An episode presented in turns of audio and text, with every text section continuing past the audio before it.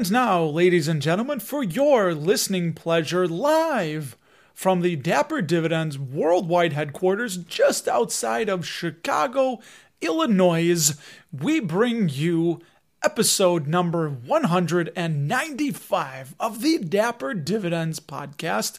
And in this thrilling episode, your host, Dapper Dividend Russ himself, will be telling you about all the dividends he received in the month of August, all the stocks he bought, and yes, even the stocks that were sold. So sit down, strap in, and get ready for another fantabulous episode of the Dapper Dividends podcast. What's going on? You know, it's the lunatic that can only make stuff like that up on the fly. I literally have no script in front of me, and all this nonsense just pours right out of my brain, right through my mouth, and into your ear holes. So I want to thank you from the bottom of my heart for letting me come into your ear holes once again for about 30 minutes or so. And we're going to talk, what about dividends, dividend investing, dividend growth investing. Yeah, there's even going to be a little bit of non-dividend talk in there, but we'll keep it to a minimum. Why? Well, because I love you. And you know what? I want to start right off with a little bit of news that broke, and it was about 3M. Now, if you don't know, 3M has a whole lot of litigation coming down the pike at them that they're going to be embroiled with, and they're trying to make deals. They're trying to just settle this thing.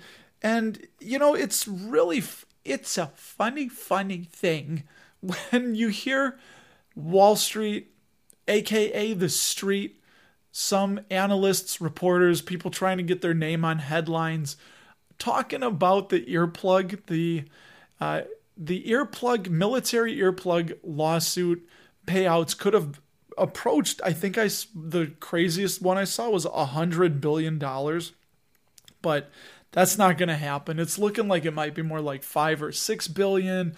I expect some challenges to it. We still have the forever chemical lawsuits, the remediation, which is the cleanup. You're going to have different governments around the world, different local governments filing suit, individuals filing suit. It's, I mean, come on. 3M's going to have more suits than the Burlington Coat Factory and Cy Blumenhouse? No, I don't remember. Cy somebody was from the other place that sold suits in the Men's Warehouse, right? The guy that loved the company so much, he bought it. Maybe I'm spending on the goofy juice or something, but no, I'm not on goofy juice. Don't worry. We don't do anything like that around here.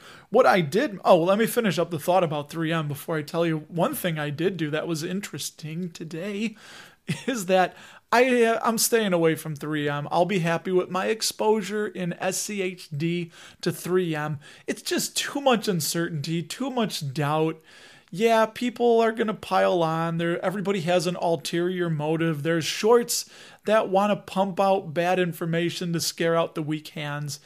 But just on top of everything, man, 3M's business has just not been, put it this way, they have a 20-year CAGR of 8%. That's their dividend growth, averages 8% a year over 20 years. But you look at 5 years, it's 5%, and their last was 0.7%.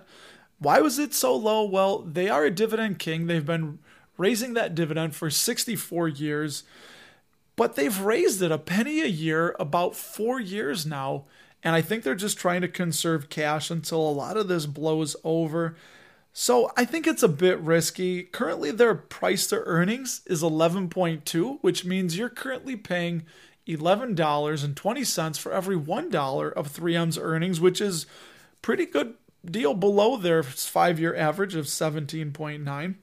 But as I so uncoolly scroll down on my phone looking for the revenue, they've had stuff drying up. But what I wanted to tell you about was the total sales, money coming into the whole business. In 2013, it was $30.9 billion. The last 12 months, it's $33.1 billion. So they haven't really moved the needle on money coming in. And yeah, they've been buying back shares. They got a bit of debt that they've been taking on. And I don't know. I have the sneaking suspicion that what they're going to do is they're going to be spinning off their consumer health care soon, kind of like Johnson & Johnson did with Kenvue. But I think that they are going to take a page out of AT&T's playbook and quote-unquote right-size the dividend. I think they're going to cut the dividend. And the way that they can disguise that is they'll say, you know, we spun off the consumer health segment. We had about $9 billion go out the door. I think that's what it was. About $9 billion in revenue last year, I think, was their consumer health. So they're going to say, we got to lower the dividend that 3M pays because obviously we don't have that segment. So you got a dividend lowering there. So the key is going to be what the consumer health care spinoff, the dividend that is going to pay. So when you take that dividend, the first dividend it's going to pay, and you take 3M's current dividend and you add them together, if it doesn't equal or turn out to be greater than the pre-spinoff 3M dividend, then it's a cut. They call that not making the dividend investor whole, or at least that's what I'm going to call it. I think that's what they call it. And if it's not, we'll just create a new term because that's what we can do around here. Ain't nobody going to stop us.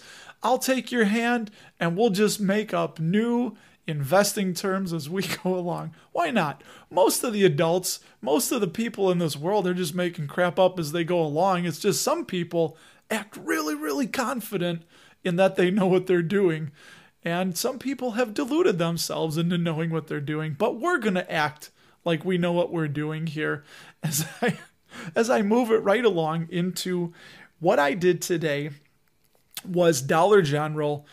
They missed on earnings. They missed their revenue. They lowered their fiscal year 2023 guidance. It's just been not good. Not good for Dollar General. They were down 1 point today, 18%. So Daddy Old Poppy Old here swooped in and was looking at the chart, a little bit of technical analysis, and there's an indicator I like called the Commodity Channel Index Indicator. You don't need to know, but on the chart, it showed me it got to a level where Dollar General was likely going to bounce. Now, I don't know where they're going to stay, what they're going to do, but usually, right, there's that whole thing when something falls really hard, really fast, or shoots up really high, really fast. And I'm looking at you, NVIDIA, kind of still up there in the stratosphere at nosebleed levels. But we'll digress back to our Dollar General story. Is what I did is I wanted to give it a little bit of time. So I played a call option, which is gambling. I told my buddy Harris from One Penny at a Time podcast that he doesn't really understand options, and there's no fault in that. All options are gambling. I don't care what anybody says. Even if you're selling the option and saying that you're, you know, telling yourself that it's okay because you're the casino, you still have risk. It's still gambling, and you're gambling on time because every options contract has an expiration date and you have a strike price for that contract. And if it's there or above or not there, different things can happen depending on what you sold, but it's all predicated on that date. And some of them go 2 years out. But anyways, for the short term, I wanted to have a little bit of time for my bounce to play out that I thought it was going to bounce at. Bounce with me, bounce with me. I think that, I don't even know who sings that song. That, I just flashed back to being in the club and hearing really terrible music, but sticking it out. Why? Well, because sometimes Daddy likes, you know, to look at the women. This is young. Okay, just hold on there a minute. This is before Daddy had kids or a fiance or girlfriend. And my friends would go to the clubs in Chicago, and the music was terrible. I like the punk rock clubs. That's what I like, punk metal. But, you know, they weren't always jam-packed with the female gender. So we had to go to the... Anyway, there was a song, Somebody Bounce With Me, and it was terrible, but I didn't care. Either way, what I do care about is you listening to me and wanting to know about the dividends I bought. But to finish that Dollar General story up, before we were so rudely interrupted by the bounce song, is that I bought a $150 October 20th call options. I already screwed it up. a call option, meaning that on the expiration date of October 20th, I would have the right, but not the obligation, to buy 100 shares of Dollar General at $150 a share. Would have cost $15,000. So the contract, people will trade the contract because the contract itself will go up and down in value depending on what the stock is doing. So all that I did was, luckily, I bought almost at the bottom, paid $35 for this contract, maybe around 9 in the morning or so. And at 2 o'clock in the afternoon, the contract was $120. So yours truly made a gain of $85, about 237% in 5 hours or so. Yeah, I'll have to pay taxes on those because it was in the taxable, but it was really quick money. And yes, I wanted to be greedy and hold on to it, but you know what?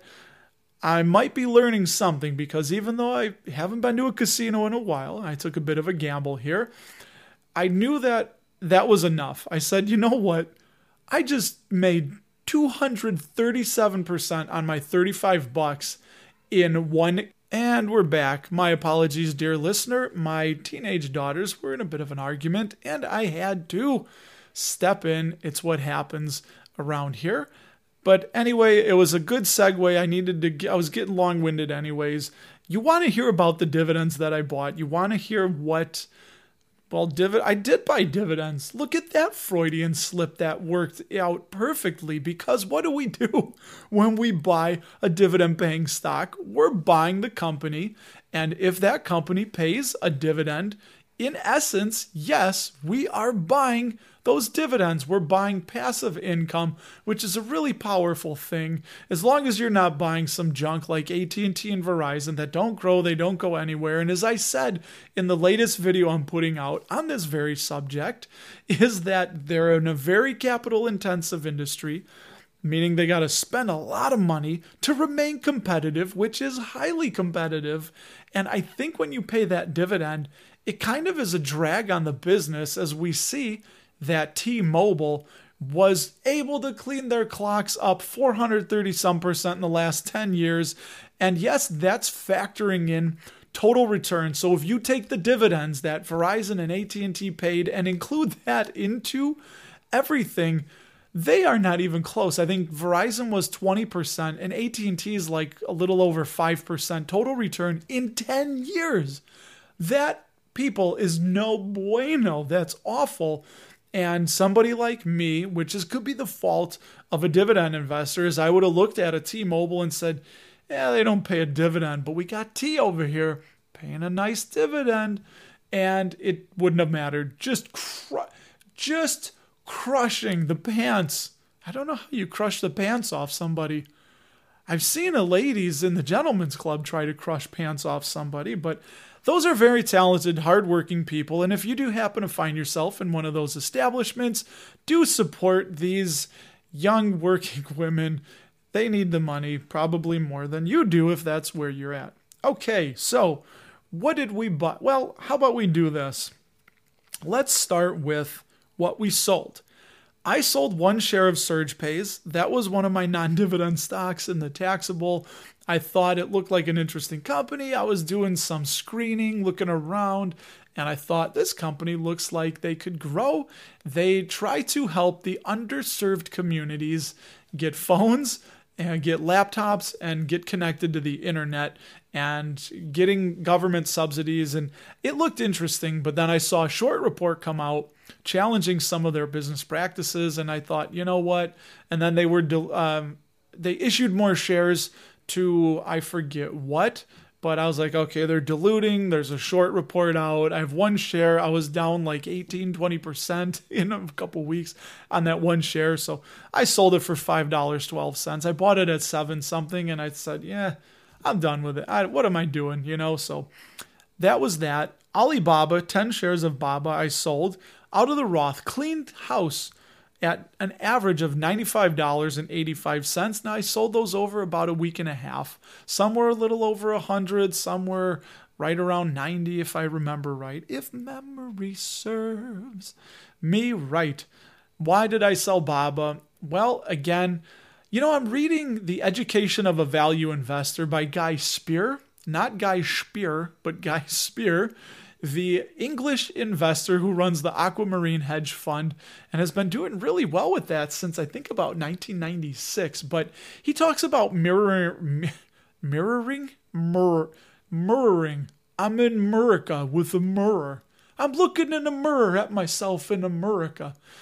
But he talks about mirroring people that are mentors, and Warren Buffett clearly being one of those. So he says what you can do, sit down at your desk and say, kind of like, what would Warren Buffett do here? Well, for me, I thought that was really interesting because he wouldn't invest in Alibaba. Charlie Munger did. Okay, that's half of the beast that is the Berkshire. But either way, I put it in the too hard pile. Because as I've told you before, Alibaba is just all over the place, just a massive conglomerate, and they have to deal with the Chinese government, which is communist, and they can just do pretty much whatever they want, whenever they want. Hey, they almost sound like they're financially independent, right? The Chinese communist government, they can do what they want, when they want, with whom they want, for however long they want. Why? Because they're communist, and they have total control, which I have total control of your brain right now. I hope you're still with me. So here we go. Sold those shares of BABA for $95.85. I also, like I said, AT&T and Verizon. I had 30 shares of T, 15 shares of Verizon in the Roth. Decided to move on from them. I said, you know, I'm not adding to them. I'm down a lot. I'm down a bunch. There's a prevailing thought that you don't have to make your money back the same way you lost it. So part of the way that my brain has been trained, unfortunately, is that if I'm down 30% or 22% on AT&T, well, I'm going to sit in T and I'm going to stew in it and just wait until the price comes up and I can get out with a small gain or back it even. But that may never happen, right? We don't know what's going to happen. So I just decided to move on from those 30 shares of T at $14.60 and 15 shares of Verizon at $34.33. And that's in the Roth. Now, AT&T, those 30 shares, that reduced our PADI, projected annual dividend income, by $33.30. The 15 shares of Verizon reduced our PADI by $39.15 for a grand total of negative $72.45 in PADI from those 45 shares just right there of AT&T and Verizon. But not to fear, I put it into some companies that are higher yielding. So I bought more I bought more Altria. I bought I bought 10 shares, averaged $44.07 of Altria, added $39.20 of PADI.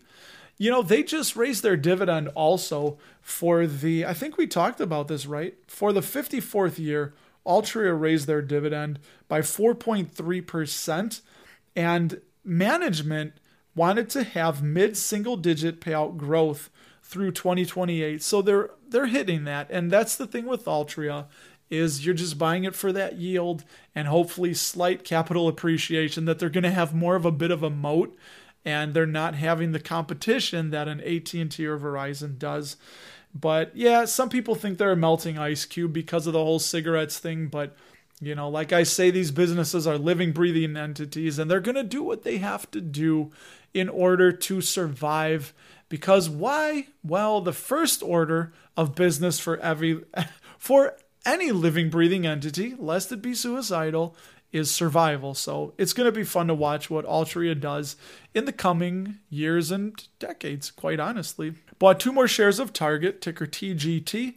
Now Target, yeah, they're a beaten down retailer, and if there's any indication, things are probably going to get worse with the sector, with the whole shrink and just the interest payments that are going to be kicking back in for student loans here in the United States.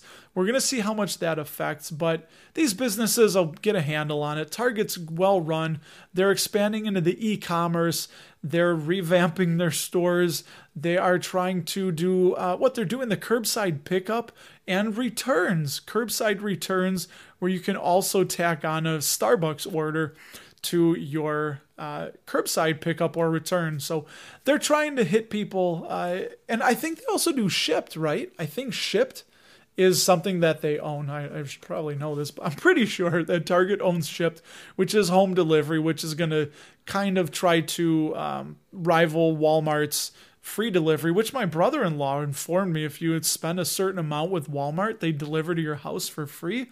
Can't beat that. You're going to lose a little more on the margin, but you're going to stay more competitive, I guess. So 2 shares of Target at $128.22 added $8.80 of Patty. Nexstar Media, I'm still building up that position. 3 shares of Nexstar added at $160.91 for a grand total of $16.20 of Patty added. Patty added? Who's Patty added? She's at the Gentleman's Club. But Nexstar Media, I think that next year with the presidential elections, as I talked about on Harris's podcast, if you didn't check it out, One Penny at a Time, I did a power hour with him and Ryan Williams from my hotel room in East Peoria, Illinois. And as we say, you turn that cash register around, to quote Dividend Dave from the Passive Income podcast, I think he's calling it these days.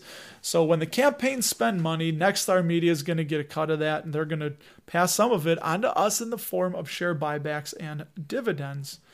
Moving along, we bought 2 more shares of Vici Properties, ticker VICI, at $31.02, which gave us $3.12 of Patty. Still buying Vici. I've shared my thoughts on them. I think they're a good company, and they're one to watch. Bought 4 more shares of a company now that's cutting into Vici's territory very slightly, is Realty Income, ticker O, at $58.50. And they are the monthly dividend company that paid us, no, that didn't pay us yet, that added $12.28 of Patty projected annual dividend income to our portfolio. So Realty Income, if you didn't hear the news, they have a joint venture. They took a 21 or 23% stake, almost a billy, $950 million, I think it cost them. And some preferreds they also got in there to get that joint venture stake with Black Rock's real estate, the B REIT, the Black Rock REIT, and also MGM. Not properties. MGM Growth Properties is what Vici acquired to get even bigger. But yeah, it'll be interesting to see. That was the Bellagio. So they are now, if you own Realty Income, congratulations, you will be partially receiving some dividends from the Bellagio. And then we bought 9 more shares of SCHD at $74.24, which gave us $23.40 of Patty. Cannabis, it's going to be changing. The government is going to probably be like, it's just a matter of time before it goes federally legal here. And when it does, then there's going to be more money that can flow into it from reputable banks and banking and financial institutions.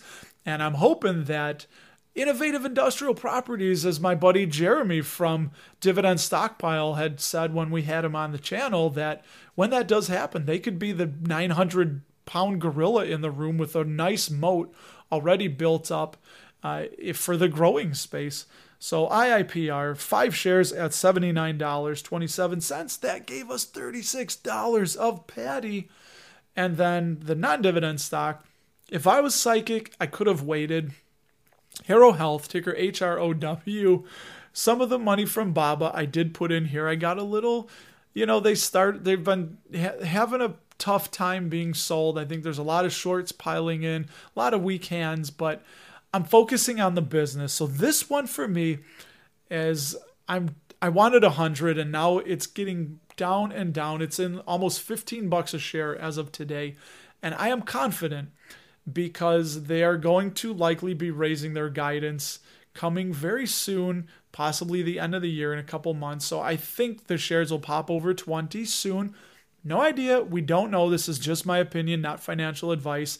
And someday I think they could easily be $50, $60 a share if everything works and breaks out as Mark Baum, the CEO, is trying to build it. So this for me is one of those where a listener to the channel, Casey, brought them to my attention. I looked at them for a good probably 4 or 5 months before starting a position. But yeah, it's investing in a business, and this will be one where I think the market's wrong and I probably should be buying more. So we'll see.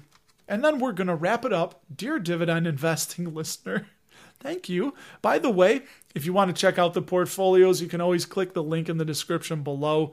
Go to DapperDividends.com/my-portfolio and the portfolio Leo. You can check them out there. Okay, the dividends. I'm going to go gangbusters, rip, rock, roar through these really, really quickly. Are you ready? These are all the dividends combined from the three portfolios here for your listening pleasure. AT&T paid us $130.43. Celanese, ticker CE, paid us $17.50. AbbVie, ticker ABBV, $53.28. Good old Nexstar Media, ticker NXST, paid us $78.30. Starbucks clocking in with $12.72 of dividends. Energy Transfer, ticker ET, $9.61. Main Street Capital, ticker MAIN, $34.50. They are a monthly dividend paying stock. Those dividends are not qualified because they are a BDC. They are a pass-through entity. So you have to pick up the extra slack on that. Same thing goes with Realty Income, monthly dividend stock. Non-qualified dividends paid us $36.54. Almost done. Energy Product Partners, ticker EPD, paid us $50, the big 5-0. General Dynamics, ticker GD, $13.20. Albertsons, ticker ACI, $1.32. We're hanging on to those, hoping that merger goes through. $34.50 was what the share was supposed to go for. They paid a special dividend of, I don't remember, $6, $7 a share. So I think it's somewhere around $24, $25 a share is what the merger agreement would be. We'll get cash. So I'm just being stubborn, holding on for that to see if that comes to fruition. And then Verizon, the last dividend outright from Verizon of $9.79. Plus, we received a little bit of bank interest, 14 cents for the month of interest from Chucky Schwab because we had cash sitting around, just laying around like a bum. So all that, dear listener, $447.33 in dividends in the month of August. And we netted out adding $66.55 of projected annual dividend income. That's what we did. I'd love to know what you're buying. You can always hit me up on Twitter at RustyRam78. Hit me up there. I like talking to you people, but quite honestly, between you and me, I need to get on it more. I'm so ding dang dong busy that I kind of pop in a few times a day. I'll post something, and I know I'm not going to grow on Twitter crazy, but I think what I want to do is, when I post, people post a lot of stupid crap all the time. And if that's you, hey, no offense. It's all part of the game. I get it. I understand it. Not throwing any shade. But it's kind of silly when I see a post like, dividends rock. I'm just like, what is that going to do for me? Like, that's nothing. Like, at least tell me, hey, I think this stock is undervalued. Or, hey, everybody, Dollar General just got clobbered and is down massively. What do you think? Because then at least I could be like, oh yeah, interesting. Let me look at that. So that's kind of like something I can use, but I don't know. And then some psychology. I like psychology, psychological thought. I'll always have those tweets of motivation and stuff, but you know what? Whatever. You do you. If you want to tweet stupid crap on Twitter all day, I don't care. Do it. If it makes you happy, have at it. I love it. You can also email me, russ@dapperdividends.com. And if this is the first time you're listening, hey, on my YouTube channel, which just YouTube, just Dapper Dividends, you'll find me, is every Sunday night I have a live stream that I do. So if you'd like to pop in and see this guy live, ask me a couple questions, you know, we'll shoot the shit, whatever. That may be one of the first times I've sworn on this podcast, but either way, I love you. I don't care if you don't love me. I'll still give you that love. Hey, that could be illegal in some states, but it's okay. I'm clean. I've been tested. I'm monogamous with my wife. I've been Russ, and I thank you for listening to me. I hope you do come back next week to listen to another thrilling installment of the one, the only, the world famous, often imitated, never duplicated. Why? Because nobody can duplicate me but myself, I think. So come on back. I'll have another episode for you next week. Oh, actually, what it will hopefully be is my interview with Mike, the dividend guy. He was supposed to join me, had some family things popped up, so we had to shift it to this coming next week, because that's the next week that's coming, not here. And we're going to have a fun chat. Looking forward to that to him. So next week's podcast, if all things go right, should be an interview with Mike Hero. I'm gonna get clarity on that. The Dividend Guy. He has a YouTube channel, Dividend Guy blog. Check it out in the meantime. And if you do that, I will come back to talk to you next week. I love you. Thank you for listening and letting me come into your ear holes once again. So long, everybody.